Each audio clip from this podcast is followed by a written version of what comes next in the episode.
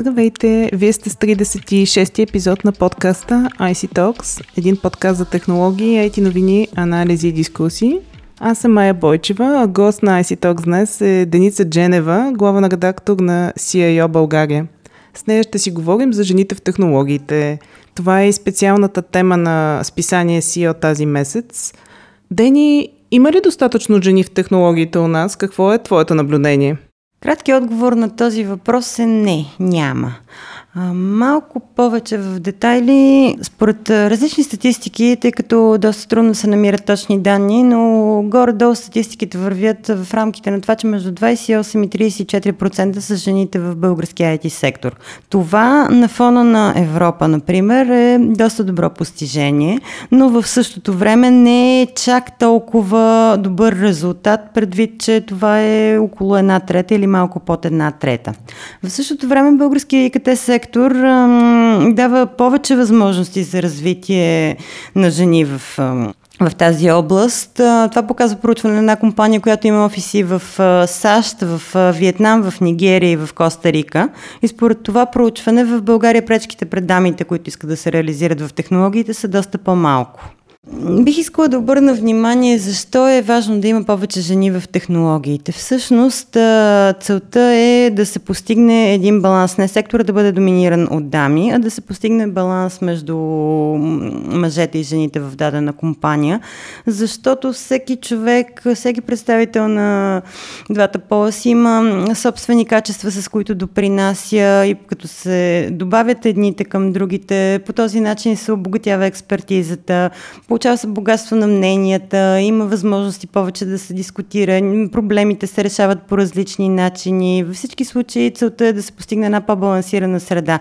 Не жените да надминат мъжете като брой в, в компаниите. Добре, как успяват да се реализират жените в този мъжки сектор? Ами като цяло им е малко по-трудно, защото не защото не могат да се справят с материята, напротив, справят се чудесно, но всъщност имат различни странични причини, които ги поставят в неравнопоставено положение спрямо мъжете. Всъщност едно проучване показва, че над една трета от жените програмисти след 35 годишната си възраст продължават да работят на джуниор позиции, което при мъжете те вече започват към синьор позициите от тая възраст нататъка. В същото време има доста жени, които се реализират много добре, не само в IT сектора, но изобщо в областта на технологиите. Примерно доктор Фабиола Джианоти, тя е един от, една от движещите сили за откриването на Хиггс бозона в ЦЕРН. Тя в момента е генерален директор на ЦЕРН. Конкретно в нашия IT сектор генералният директор на Oracle е жена Сафра Кац, на AMD Лиза Су, на IBM Вирджиния Ромети, Chief Operation Officer на Facebook също е жена Шерил Сандберг. Тук в България също имаме добри примери за жени, които са се реализирали чудесно в технологичния сектор. Посоча Саша Безуханова, дълги години беше, беше шеф на българското поделение на HP, Яна Стефанова VMware. Има и други примери. Добре, струва ми се обаче, че все още в нашето общество битува мисленето, че мястото на жената е до печката дори като че ли се наблюдава една тенденция, при това засилваща се, това е по мое лично мнение, а, жените сами да се възприемат главно в ролята си на, на майка, на домакиня. Защо в 21 век все още го буваме на тези стереотипи? Струва ми се, че има някакво връщане, леко връщане назад преди да кажем, преди годините на демокрацията, емаципацията е била водеща и се счита, че цената трябва да работи наравно с мъжа, което което е окей okay за дамите, които искат да работят. Сега нещата се променят в, леко в посока по западен модел, където жената има избор, иска или не иска да работи. Някои дами предпочитат, избират да се грижат за семейния уют, за дома, за децата и мъжа да осигурява препитанието на цялото семейство. Други дами са по-амбициозни, имат повече желание да се реализират, те се концентрират върху кариерата си. Това не означава, че не си гледат семействата, но им искат паралелно с семейството си да изградят и някаква успешна кариера. Това е едното от нещата, които а, на пръв поглед изглежда, че жените са поставени, както ти каза, до печката. Всъщност те сами избират когато имат финансовата възможност, дали да останат до печката или да се реализират. Това си е въпрос на личен избор.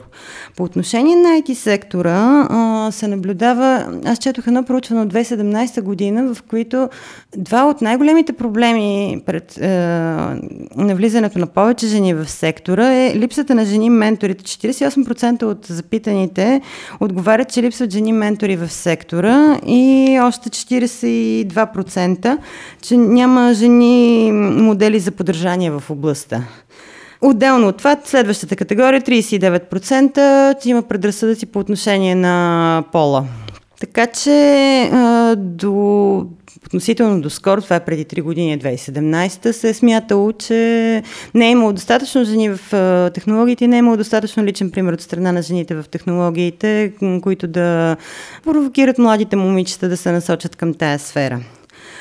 Това вече не е толкова, не се споменава толкова като по-сериозен проблем и на някакси на преден план излиза проблема с разликата в заплащането, защото м- изграждането на една успешна кариера, успешната реализация в този сектор изисква много усилия и в същото време заплащането между жените и мъжете в Европейския съюз, мъжете взимат с 16% по-високи заплати от това, което взимат дамите на същата позиция. И 60% от жените усещат тая разлика и не са съгласни да бъдат заплащани по-низко спрямо същата работа, която вършат.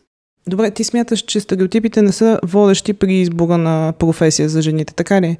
Ами, не толкова водещи стереотипи съществуват и те биват наслагвани още от най-рана детска възраст, още ако сте си от избор на играчки за момичета и за момчета. Но като цяло жената днес е доста по-свободна да избере в посоката, в която да се реализира и вече изобщо не, не се счита за някакво, как да кажа, върховно постижение. Това е една жена да завърши инженерна специалност или IT специалност и да се реализира в тая област. Жените вече са доказали, че могат.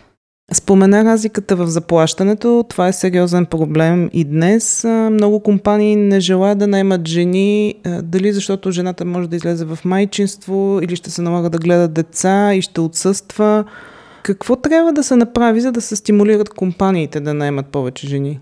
Първо, компаниите сами трябва да осъзнаят, че имат нужда от повече жени. Пак казвам, за да постигнат по-добър баланс и на тази база да се развиват по-добре. Проучванията показват, че наистина наличието на балансирана работна среда доста по-добре се отразява на чисто финансовите резултати на компаниите, без да коментираме самата работна среда, че също е по, по-приятна, когато има повече баланс. Всъщност, 38% от жените биха започнали работа в компания, която ще им даде възможност възможност да се върнат на същата позиция, след като се върнат от майчинство, например. Факт е, че а, за периода на майчинството технологиите, това е един много динамично развиващ се сектор, нещата се променят доста, но от друга страна, жени, които са избрали реализация в този сектор, не оставят нещата така. Сега минавам през този етап от живота си без да се интересувам от технологии, след което се връщам на работа и започвам от начало. Те през цялото време се държат, са информирани какво се случва, как се променят, как се развиват нещата, така че може съвсем спокойно да се прави един плавен преход. Освен това, Пандемията от COVID ни показа, че ние можем на практика да работим от, от всякъде. Можем да работим на гъвкаво работно време, можем да вършим работата си в голяма степен в IT сектора. Предполагам за другите сектори там не мога да кажа, но за IT сектора мога да кажа, че може да се върши работата и от къщи, за доста от IT позициите и може да се върши в различно време.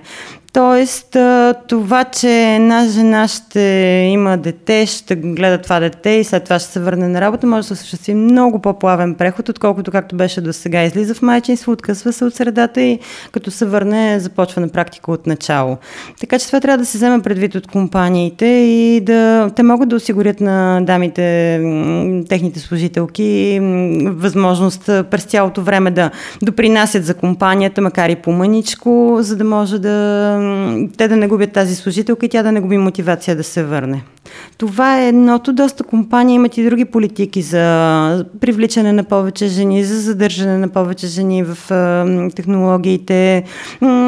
По-големите компании, аз съм виждала детски градини към компаниите и така нататък, които създават всякакви условия. Тук, между другото, подхождаме малко сексистко, защото има в днешно време доста бащи участват много активно в отглеждането на децата си. Така че това е от една страна за жените, които сме възприели като стереотип, че те се грижат основно за децата, но това е удобство и за мъжете, защото в днешно време наистина много мъже се грижат активно за децата си.